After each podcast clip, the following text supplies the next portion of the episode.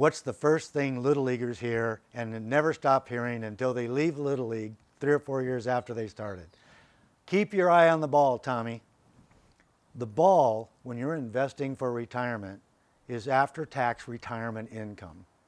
Period. End of sentence. The rest is happy talk.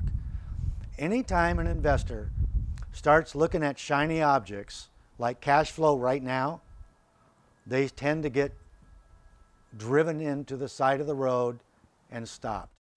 You can't allow that to happen.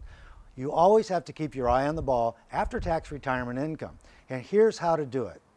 When you're looking at a particular property in which you might invest good, solid, hard earned capital, what you want to ask yourself is not what the cash on cash is today. If you're buying in a really solid blue chip location, your cash on cash is going to be lower percentage wise than your buddies who bought down the road in a zip code where you may have hesitated putting your mom to live alone.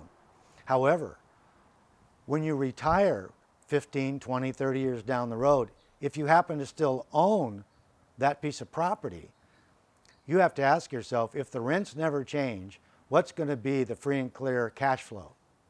What's the quality of tenant that you're going to have?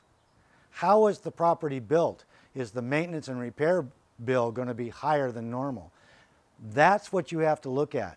You have to stop thinking about now cash flow and concentrate on two things the quality of your location and the quality of your cash flow when you retire after tax.